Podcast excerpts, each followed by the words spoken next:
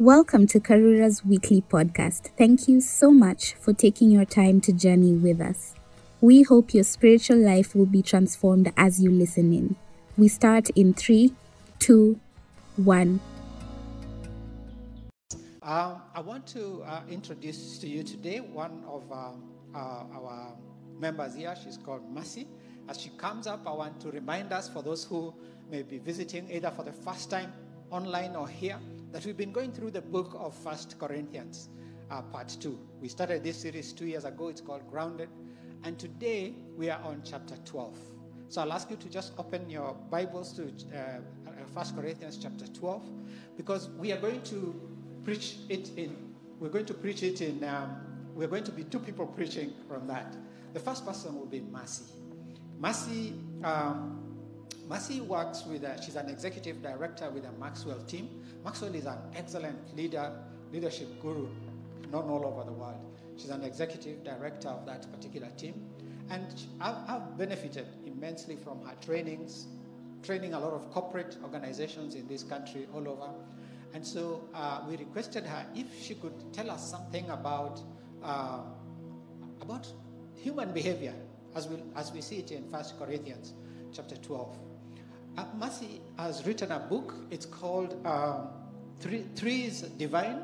It's a very interesting book. I've never seen a title that is cancelled and then something else put somewhere on top there. there. She has her team out there at the tent. You can be able to see her. And also, in case you need to do a personality profile assessment, also her team is out there. They can be able to tell you uh, how they can help you, how you can live together as a family, or even at your workplaces in case you need to con- contact her just to do uh, a team uh, assessment and know how you can work together, or even as a ministry here at uh, Karura Community Chapel. Uh, Mercy, these, these people come here at 11 o'clock. What kind of character do you think they are? Is it that they just wake up late or they give that excuse that we have young children? What kind of characters do you think these fellas are? Okay, good morning, church. Good morning, church.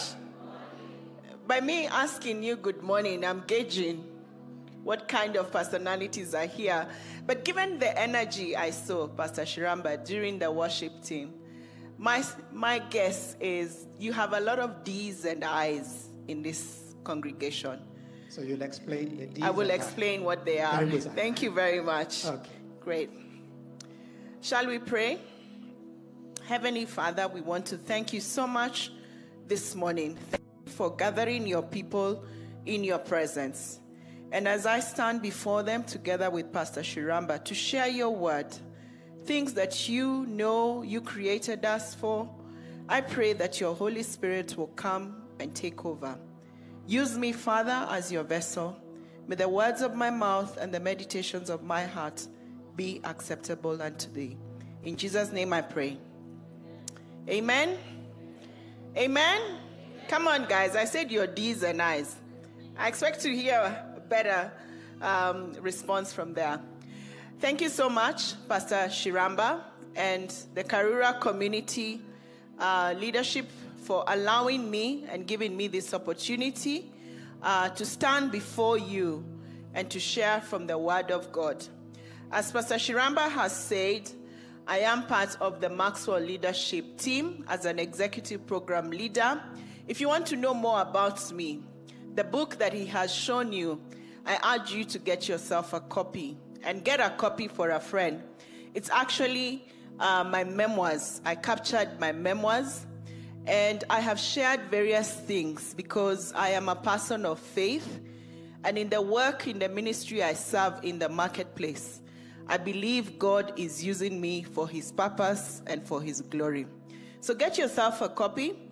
You will get to see how God can use you in everything that goes in your life so that you exalt his name. Earlier, the first service, I was joined by my family, but given their personality, they asked to leave, and I let them because I do not want conflict in the home. So um, they send their greetings, but I'm still joined by my team, um, Janet, um, sorry, Joyce and Gentrix. Uh, they will be out there and they'll be ready to serve you. So, Pastor Shiramba asked me to share about spiritual gifting and how it is connected to our personality. And I hope that the time we're going to spend together, I will be referencing a lot on 1 Corinthians 12, but also I will share other insights uh, from Scripture. I will be taking you through understanding how the strengths of your personality, my personality, can help us to improve communications with those that we work and live with. And you will see from the teaching today that we are supposed to be serving with our giftedness, with our personality. They are not for us. We are supposed to be using this for the glory and the service that God has given us. And I stress that because the spiritual gifting is not limited just to serve in church. It's not just for the uh, for church ministry. It is supposed to be used in everything we do because that is why God has given us. John Maxwell says there are two great days in one's life. The one day is when you were born, and the second day is when you discover why you were born. And please note, in discover, the first four letters are what? D I S C. And so, the DISC is what uh, I'll be taking you through and share a top line because this is a teaching that I normally probably would spend a whole day workshop in. And Pastor Shiramba has asked me to cram it in a few minutes. So you bear with me, isn't it? So, what is DISC? DISC, or the Maxwell DISC method, is a methodology of predicting human behavior based on some key characteristics. Each of us are a combination of all four, however, it is to the degree to which we are wired in all of these four that helps us to determine the predict- predictability of our communication style. What are our strengths? What motivates us? And what is our ideal working environment? And so much more. We will learn some weaknesses or blind spots, and also how to recognize some patterns. Now, I believe most of us here, raise your hands. How many of you have a phone with you, a mobile phone?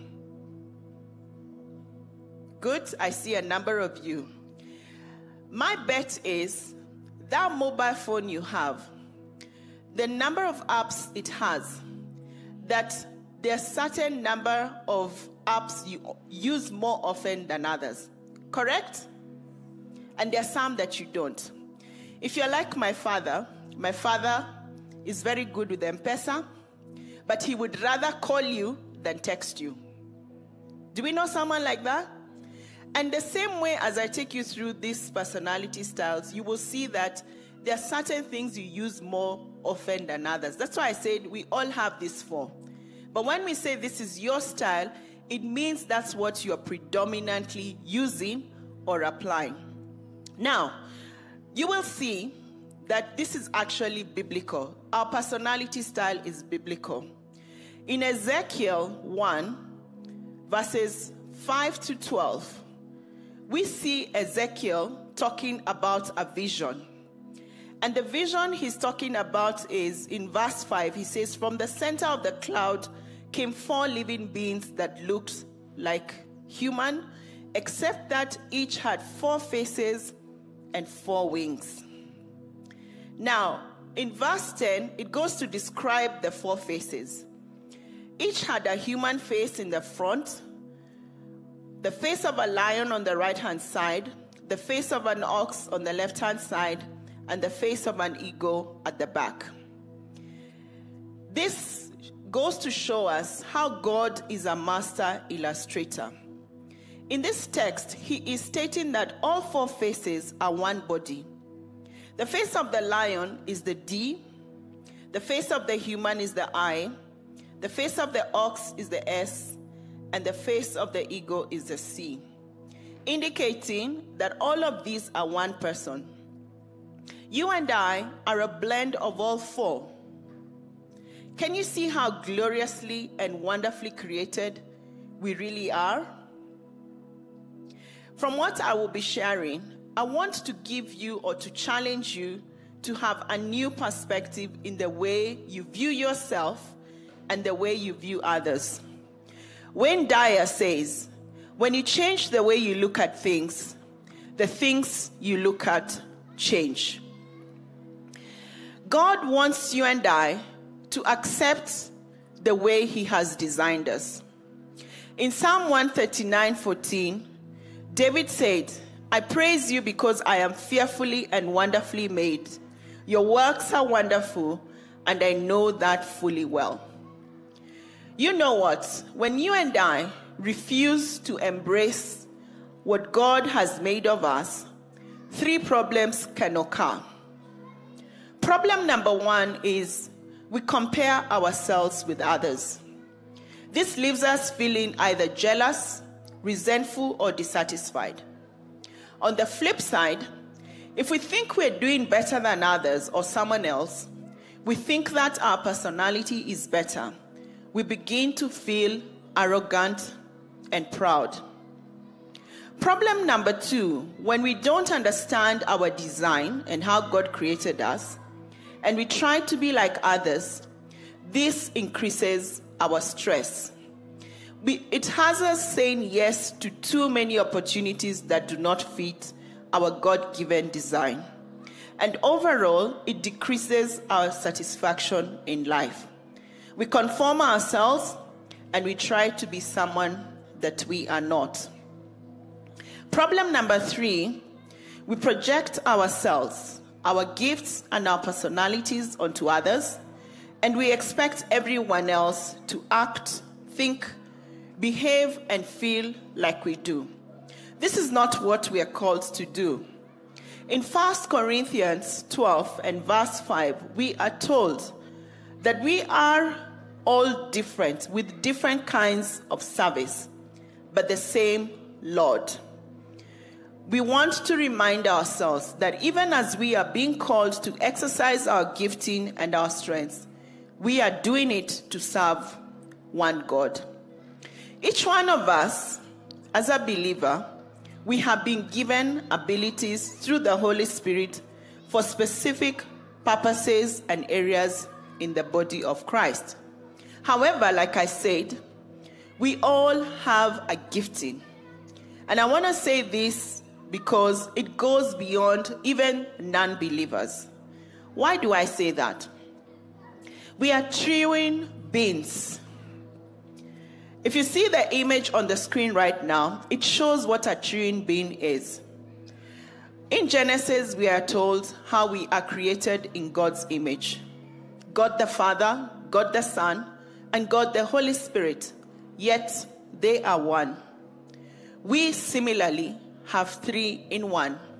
We have a physical body, which Paul calls the earthen vessel, which is the external thing that responds to our five senses of smell, taste, seeing, hearing, and touch. And then we have the soul. And the soul is where our personality, behavior, is normally evident. This is where we think and we will ourselves. You know, the God given will is found in our soul. And it is also where we become self aware. We hear a lot about self awareness. This is where it happens. And then we have the spiritual being.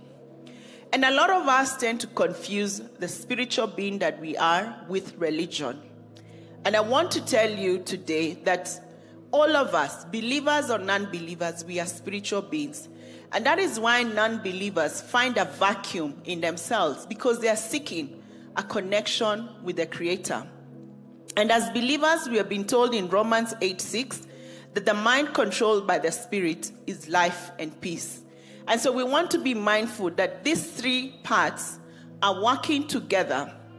And whether in church or out of church, that we are connected.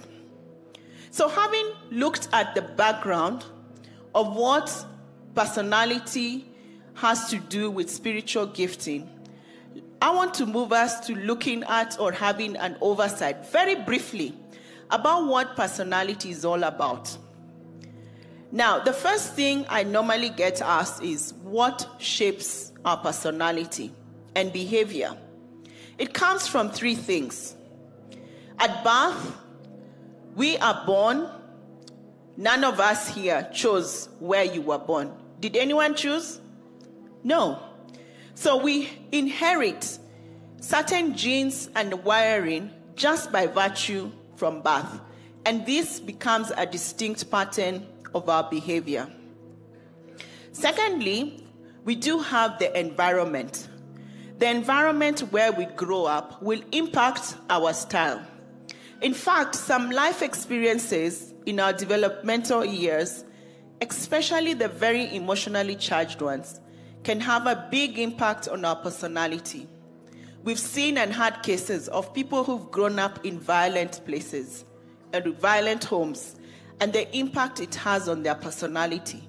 And similarly, people who grow up in very loving, warm, and caring, they transfer that. I remember growing up, my parents did not teach us how to hug. We, we couldn't hug. And then as we grew up, we had this other couple that became very close to us, like our parents. And they always used to hug us.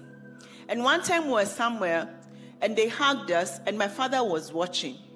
And he felt very bad about it. I don't think he meant ill of it. It's just how we were brought, brought up. And when he saw that, that he realized we could, he could actually hug us, it now became something that we could do. It was all about the environment and how he had been brought up. And then we have role modeling. And role modelings in our lives will teach us what is valuable or what may even reward us for certain behaviors in order to reinforce those behaviors within us. A friend was sharing how he was driving through a neighborhood in Nairobi and observed these young children that were doing some role playing. In my younger days, we used to do kalongo. These kids were doing a role play about driving and policemen, you know, matatus, policemen. And guess what these children were doing? they were actually bribing. How very sad. Yeah, we laugh, but can you imagine a few years later? This is the role modeling they are seeing. And it's upon you and I to change that behavior with the things we role model to our children in the places they see us. So let me now go and give you a little bit of a glimpse into the four styles D I S C. And I'll just share again in a very brief top line. There's much more that you'd normally get when you get to do the assessment. Now, D's and I's from the diagram you see on the screen tend to be more outgoing. As you walked in this morning, I'm sure an usher welcomed you with a hug and a smile. And I say people who tend to serve in the ushering ministry tend to be the D's and I's because they're outgoing. C's and S's are more reserved. And if there's a visitor, I know we had some visitors in the congregation this morning. If you see someone not making eye contact with you, they're most likely a C or an S. So please forgive them. And if you walk up to an S personality, they'll be wishing, almost dying, and saying, I hope they do not speak to me. But if they, you happen to speak to them, they'll be like, okay, at least I need to be nice and they will try their best to be nice with you. D's and C's focus first on getting things done, and then they think about people. And I's and S's will be much more focused on people and then getting on things done. That is, if there's time. Otherwise, you'll be left with your things undone. So, these are to let you know when you see people behaving in this way that you respect them, don't judge them. These focus on results. Yeah? They're much more towards being visionary. They can be very proficient in multitasking. And they love authority. This is the friend you have who will come into your car and want to drive you to wherever you're going, even if they don't know where you're going, and they want to be in control. This greatest fear is being taken advantage of. Each personality has a fear that they face.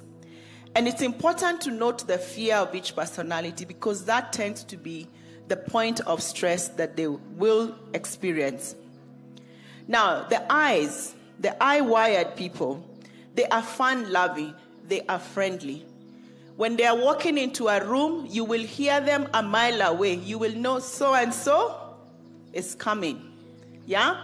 They love, we call them the life of the party.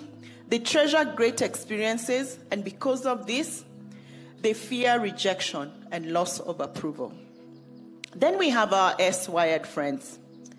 These guys, the prisons ministry, visitation, they are there. Because as much as they're people oriented like the I's, they don't like the limelight. They prefer to serve in the background. They're easygoing, agreeable, very good listeners, very compassionate. But their greatest fear is loss of security or confrontation. They are very slow to change, also. Yeah? They resist change and change of status quo. And then we have our C wired friends. These friends seek an environment that honors logic and facts. They're very compliant, great timekeepers. If you're starting a meeting late and you have someone agitated that you've started the meeting late, chances are that they are a C personality. They're very detail oriented. I say they cross their T's and dot their I's, and they treasure perfection. During meetings that are like the ongoing capital um, program we have of the new sanctuary, in those meetings, I told Pastor Shiramba earlier on, there'll be the people who will be wanting to see the very last expenditure. And I is least bothered. Huh? But the C person wants to see that detail, and that's how they function. And as a result of that, their biggest fear is criticism. So, having looked at each and every one of these personality styles. Remember, I said it's your dominant one, and we normally see when we take assessments, a lot of us have more than one style. So you want to do your assessment and know because you present yourself in different occasions, different environments differently. So you want to know really in which order these personality styles appear in you. But ultimately, the way we are wired can help us build deeper relationships and connections. How so? One is by stopping to compare ourselves. Paul, who I dare say was, who can guess? Paul style? D. Yes. Paul was a D, and he tells us in Galatians 6 4 that we need to stop comparing ourselves because this can lead to envy. In Galatians 6 4, it says, Do your own work well, and then you will have something to be proud of. But don't compare yourself to others.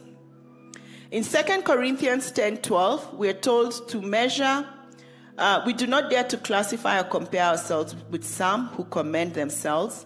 When they measure themselves by themselves and compare themselves with themselves, they are not wise. At the same time, in Ecclesiastes 4, verse 4, 4, Solomon says that envy is the reason why most people are overworked. It becomes meaningless chasing after wind. So you want to beware about comparing yourself to others. And I dare add, whether it is in a couple relationship, whether it's in a family, whether it's in the workplace, whether it's in the church, instead of comparing yourself, instead of competing with others, we want to complete each other. Endeavor to do that, and then you'll be serving in the right place. Secondly, we also want to avoid conforming. Conforming is when people do not understand your style and will criticize you and try to get you to conform to what they think you should be doing. My advice please ignore them and model Paul, who avoided comparisons, resisted exaggerations, and sought only God's uh, communication. In Romans 9 20 21, we are reminded that God is the potter and we are the clay, and He will model us to whatever purpose that He deems us fit for, and we should not complain.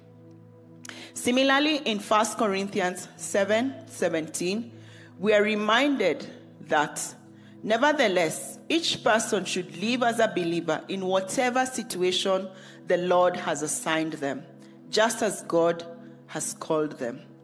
So let's remain true to that and not conforming ourselves to the patterns of this world, as we read in Romans 12 2. And thirdly, we want to be reminded, looking at our personality styles, that God loves variety. Imagine that there are 600 varieties of beetles. That little insect, 600 varieties. So, how much more would God want to celebrate the different strengths, gifting, and personalities that we are?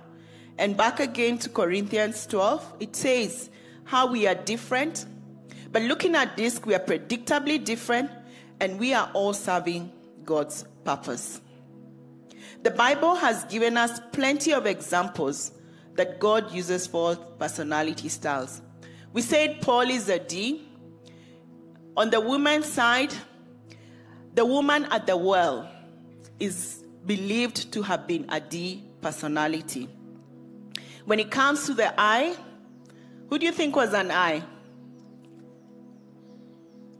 Peter. Peter was an I, and that's why he didn't stop to think. He was happy to walk on water, not thinking about what danger lay ahead. It only dawned on him later. And on the women's side, Mary Magdalene is believed to have been an I. When it comes to the S, who wants to guess? John. John is believed, the disciple John is believed to have been an S. And Mary, the mother of Jesus, was also believed to have been an S personality. And the C's, guess? Thomas, yes, doubting Thomas uh, was a C. He wants to see evidence. And also on the women's side, uh, Martha. Is it Martha or Mary? One of the two. The one who wanted the detail not the one who went to sit before Jesus, was believed to have been a C. And also Luke. Luke and the way he's written the detail, and he's believed he was a doctor. So a lot of doctors are believed to be C's and accountants too. So uh, we're encouraged to accept who God made you to be. Nobody is good at everything, and you're called. You're not called to do everything. When you try to exceed what God shaped us for, we experience stress. To attempt to be what you're, you weren't created to be will always lead to frustration, fatigue, and failure. Hebrews 12:1 reminds us to run with perseverance the race that has been marked out for us. Many times I get asked by people, which of these four styles is the best? The answer is, of course, your style. You are gifted with strengths that, when used, will contribute to work and lives around you.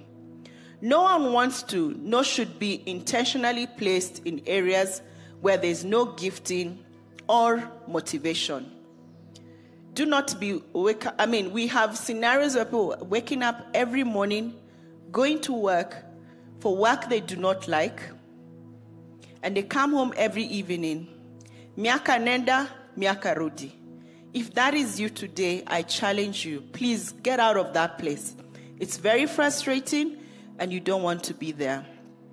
If we operate outside of our gifting, but in areas that we like to serve, we will accomplish good things. But guess what? You will not reach your potential impact in the ministry. So you, that's why it's important to know yourself, leverage on your strength so that you can have an impact and exceed the potential that God has put inside of you. The goal is for the Spirit to lead and guide us, breaking and molding us so that we are able to accomplish God things as opposed to good things. Never underestimate where God may use you and give you his strength. And then when we take time to communicate and communicate, uh, connect with others through the style that is theirs as opposed to ours, from a biblical perspective, we will be trying to be like Jesus. We build a bridge and become as Apostle Paul stated. In 1 Corinthians 9 19 to 23, we see how Paul says, To the Jews he became a Jew to those who are under the law, he tried to be like them. To those who are weak, he tried to be like them. And that is what we are being called to emulate, so that we are serving others above ourselves. Your style is best, and that makes everyone better. I want to just conclude by saying if you're here and the reason you're living a stressful life unfulfilled life, overworked, and below the potential in your life, chances are that you're not living out of your gifting or the place of your strength. I invite you, come, get yourself a personality test, and let's help you, personality assessment, sorry, and let's help you find your gifting and help you move to the place that God has gifted you so that you can be complete and help others be complete. Thank you very much. Uh, thank you so much, uh, Mercy. Uh, today we had been given two chapters to preach from, so we move to chapter 13, still under the title of Grounded. And today we are looking at unity in diversity. You may recall in chapter 12, the Corinthians were fighting with each other, even though they were so gifted, so that their gifts were not actually helping them. So today we look at, right now we look at chapter 13. And I'll kindly request you, if you don't mind, just reading that chapter with me. If you could stand up and just read it together. First Corinthians chapter 13. It reads, If I speak in the tongues of men or of angels, but do not have love, I am only a resounding gong or a clanging cymbal. If I have the gift of prophecy and can fathom all mysteries and all knowledge, and if I have a faith that can move mountains, but do not have love, I am nothing. If I give all I possess to the poor, and give over my body to the hardships that I may boast, but do not have love, I gain nothing. Verse 4. Love is patient, love is kind, it does not envy, it does not boast, it is not proud, it does not dishonor others. It is not self seeking. It is not easily angered. It keeps no records of wrongs. Love does not delight in evil, but rejoices with the truth. It always protects, always trusts, always hopes, always perseveres. Verse 8. Love never fails, but where there are prophecies, they will cease. Where there are tongues, they will be still. Where there is knowledge, it will pass away. For we know in part, and we prophesy in part. But when completeness comes, what is in part disappears. When I was a child, I talked like a child, I thought like a child, I reasoned like a child. When I became a man, I put the ways of childhood behind me. For now we see only a reflection as in a mirror. Then we shall see face to face. Now I know in part, then I will know fully, even as I am fully known. And now these three remain faith, hope, and love. But the greatest of this is love. This is the word of the Lord. Please take your seats. And so, in this in this particular uh, in this particular chapter, Paul shows us three major themes. One, he shows us the greatness of love, and that is from verse one to three. He says the essence, basically, the essence of Christianity is not power, gifts, or talents, but rather it is God's love and grace. It is love that enables these gifts and these talents to work in real power, value, and blessing. This could be in a group of friends, it could be in your family, it could be even a, the place where you work. When there is love that comes in your life, then these gifts become meaningful. Otherwise, they can become divisive, they can become those that make a place unbearable. Jesus came because he loves us. He didn't come because of his power or even his holiness. That is not what drove him down here. But you see, the Corinthians, they were having a problem. If you look in the previous chapter, chapter 12, verse 31, they were actually chasing the public uh, gifts, you know, those that are visible, those that are showy, the, the, the showy ones, so that they, they, can, they can be recognized and they can be, because they were looking inward as opposed to looking at what God is able to do. That's why Paul tells them that in a body, even those parts that don't look as though they are important, they are very important. And that is why he tells them that do not disregard the gift that you have and thinking it is not as important as the others. So the Corinthians were trying to have the gift of the Spirit without the fruit of the Spirit. Now, those two are different, and Mercy has said it very clearly. Even non believers, they have some of these gifts. Uh, you, you, may, you, you may recall somebody like Balaam, he had several gifts. But even there are some, like Judas, he didn't believe in Jesus Christ. But he went with the disciples. They were healing people, they were performing miracles. But he did not actually believe in this.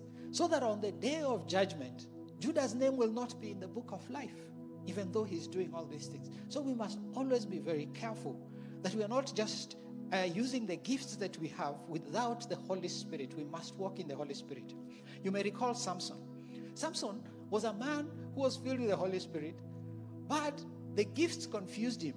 He was doing great things, he was doing great battles. And then he began to disregard the Lord. One day he woke up, he didn't even realize the Holy Spirit had left. And so he woke up to try and go and fight the Philistines. His hair had already been cut off, the Holy Spirit had been cut off, and there was nothing.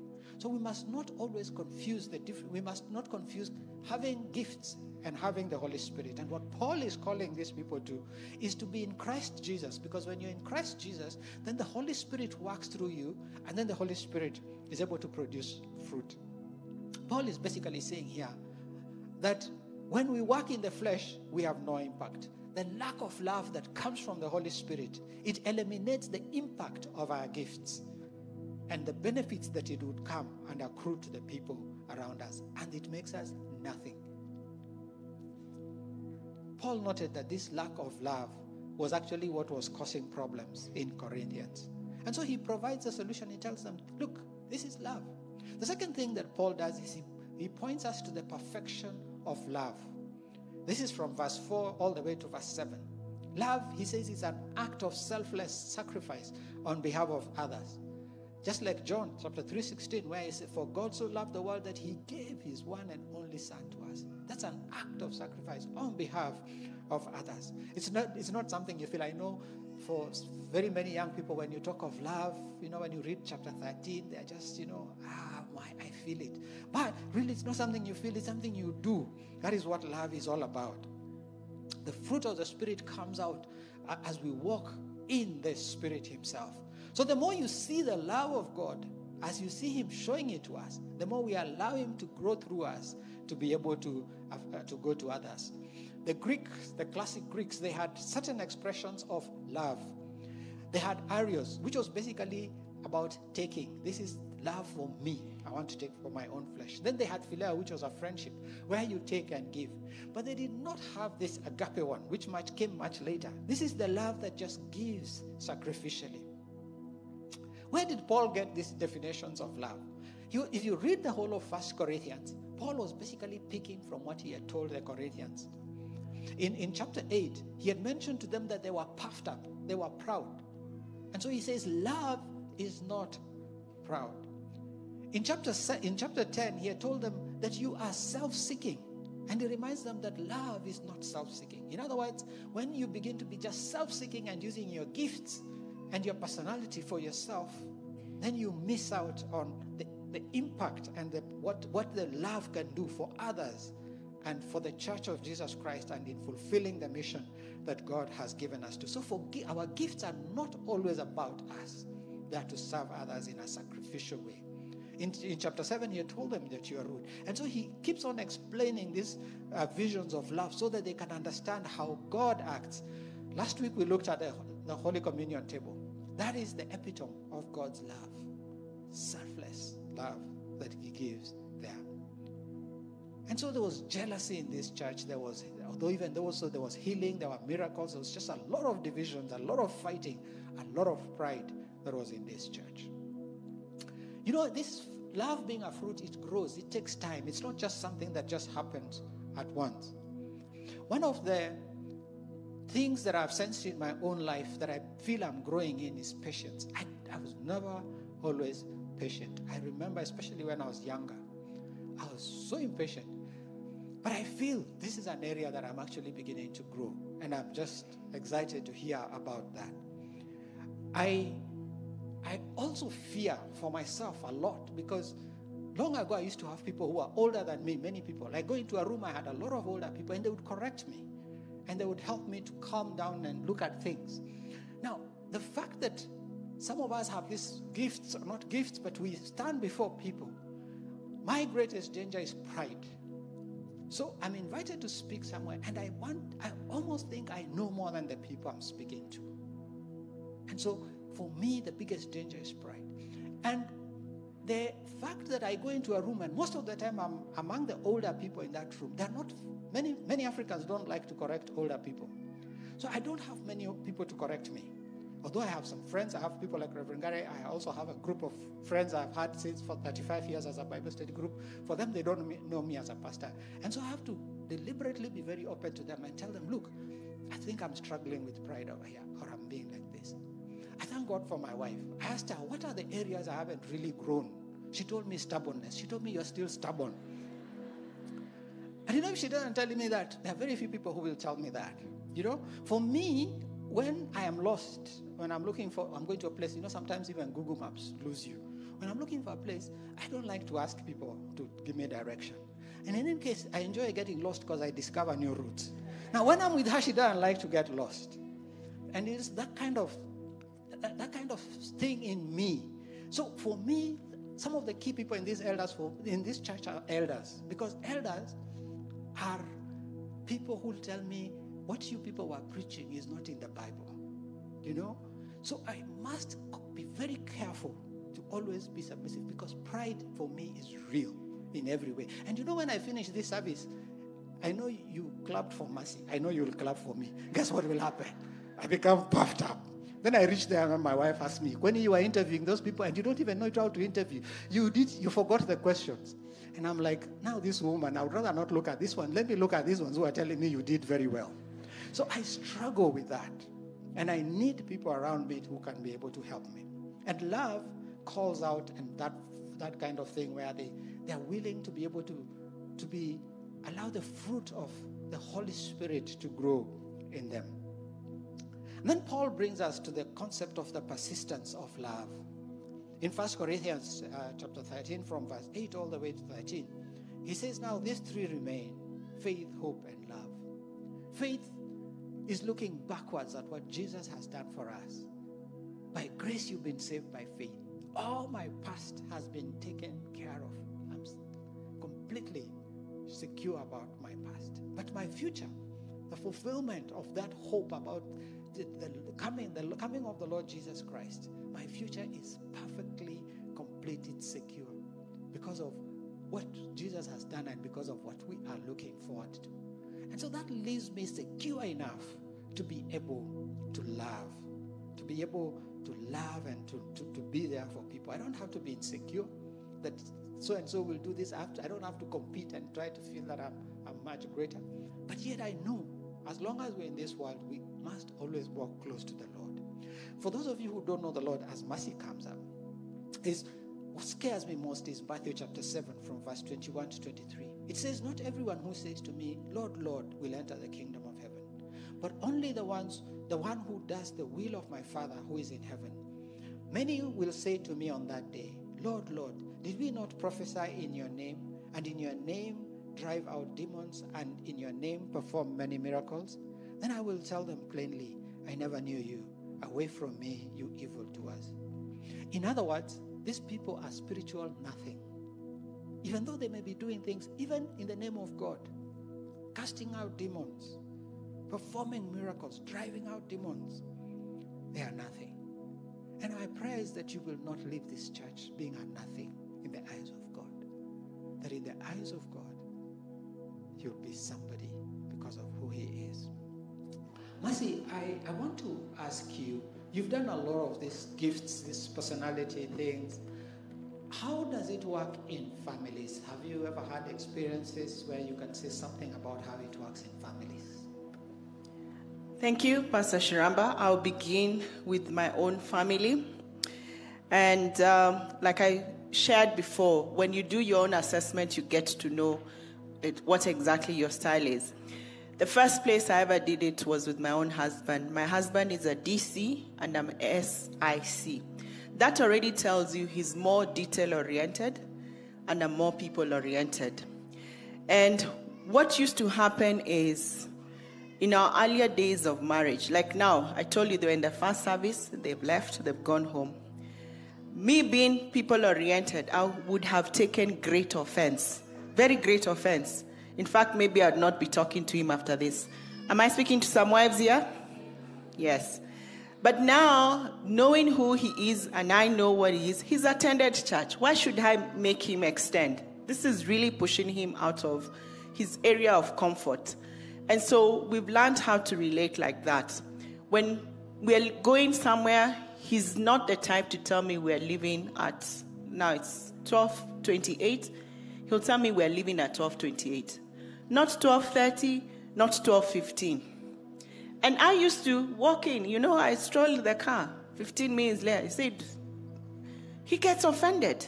So I learned doing these things and, and managing to, to minimize conflict before, be, between us because you cannot eliminate conflict.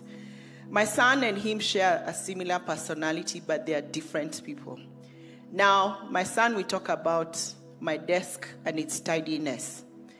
My personality, if you find things everywhere, no, I'm working very hard.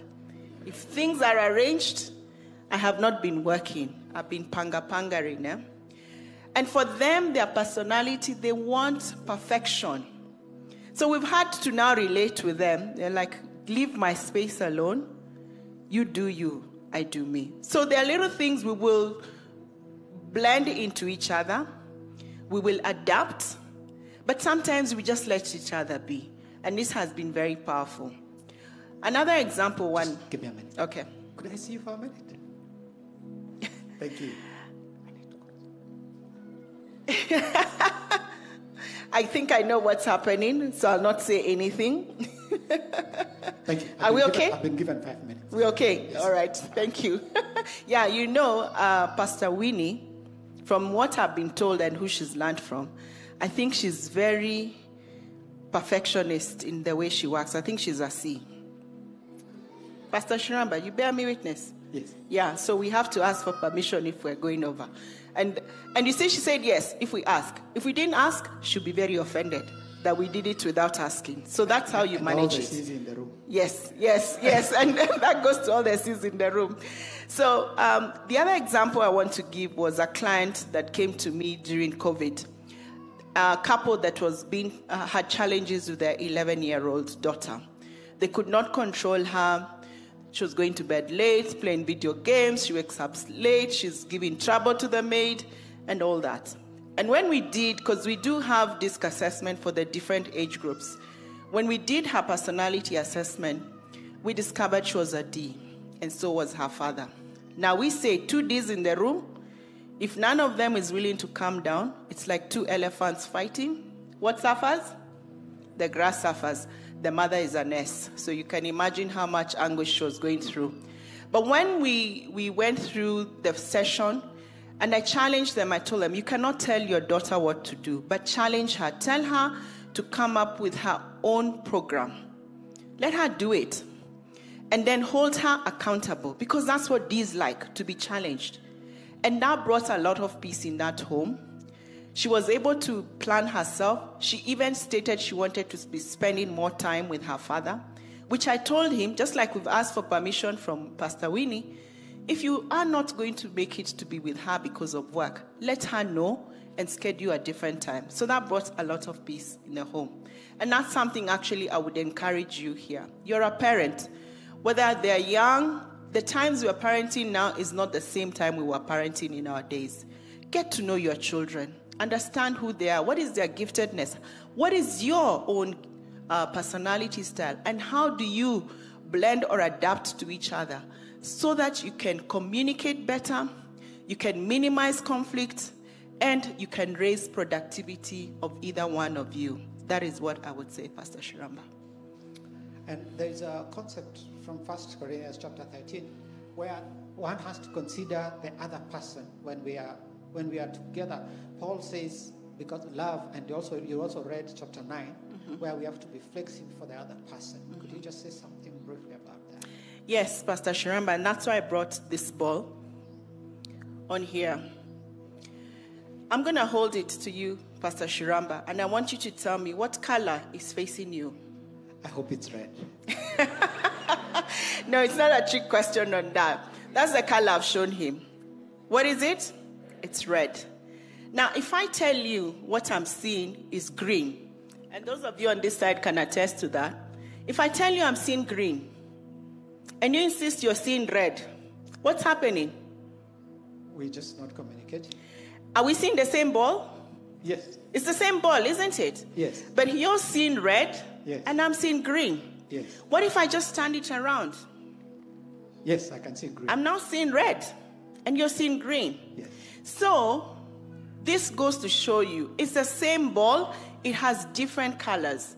And many times, the things we fight over, the things we quarrel over, is the same ball. It's just a different perspective. And if I cared to ask you to explain to me your red and I explain to you my green, we come to realize that it's the same ball, just a different perspective. So, friends, believers, before you go arguing at home with your spouse, with your children, at work, in church, it could be the same project, the fundraising we're doing here. And everyone chooses to see their own personality. And remember, this ball has six colors. It could be eight, it could be 10, 20. Listen to each other, and you'll end up planning. And that's why I quoted, you know, it says, when we change the way we look at things, the way we look at things will change. That is the bottom line of understanding this.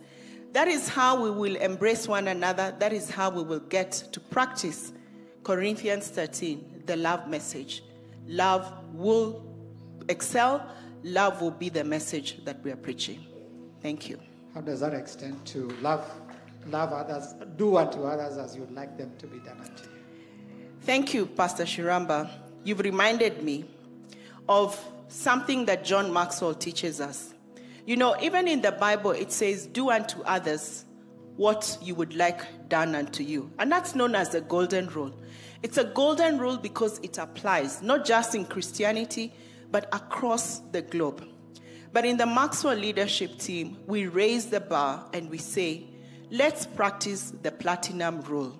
And in the platinum rule, we say, do unto others what they want done to them. Because I'm not Pastor Shiramba, he's not me. I'm not him, and the other way goes. But if I do to him what he wants done to him, then I raise the bar, and that is what love is all about. Thank you. Let me just push back. One minute as the worship team comes up. In this book, you talk so you talk of being healed. Could you just help us to understand what happened, very briefly? One minute. Okay. Um, yes, in my book, which I hope you're going to get a copy of, I have shared a story that happened to me many years ago. I got ill. I went into a coma. I was in a coma for five days. And my family thought I was gone, literally. Prayers do work, miracles do work. And when I came out of the coma, I had been diagnosed with an autoimmune disorder or a connective tissue disorder, which basically means that the body was fighting itself. On being discharged from hospital, the doctors told me that I was going to be on medication for the rest of my life. And we're talking steroid treatment. If there are any doctors in the house, you know what that means. But I prayed and I told God that was not my portion. A few years later, while on a pilgrim to Israel, I got to experience a healing. And a healing, when I say healing, I'm saying totally healed. As I stand here before you today, it has been since 2011. Can, can the sis do the math for me? That's about what, 11 years ago? Yeah? It's been 11 years. I have not taken that prescribed medication that the doctors had said I was going to be on for the rest of my life because I received my healing and I continue to thank and give all the glory to God for what He did for me and my family. Thank you. If you want more details, get yourself a copy of the I the need book. to say you consulted your doctor. You just did say you're healed and walked away. That's Thank why I want them to read the book. When you hear the piano playing in a certain way, it says you leave the stage. yes, thank you. Has this message challenged you? We hope that it has been a blessing in your life. If you would like to give your life to Christ, or talk to, or pray with someone, kindly reach us on WhatsApp 0721 990 880. God bless you.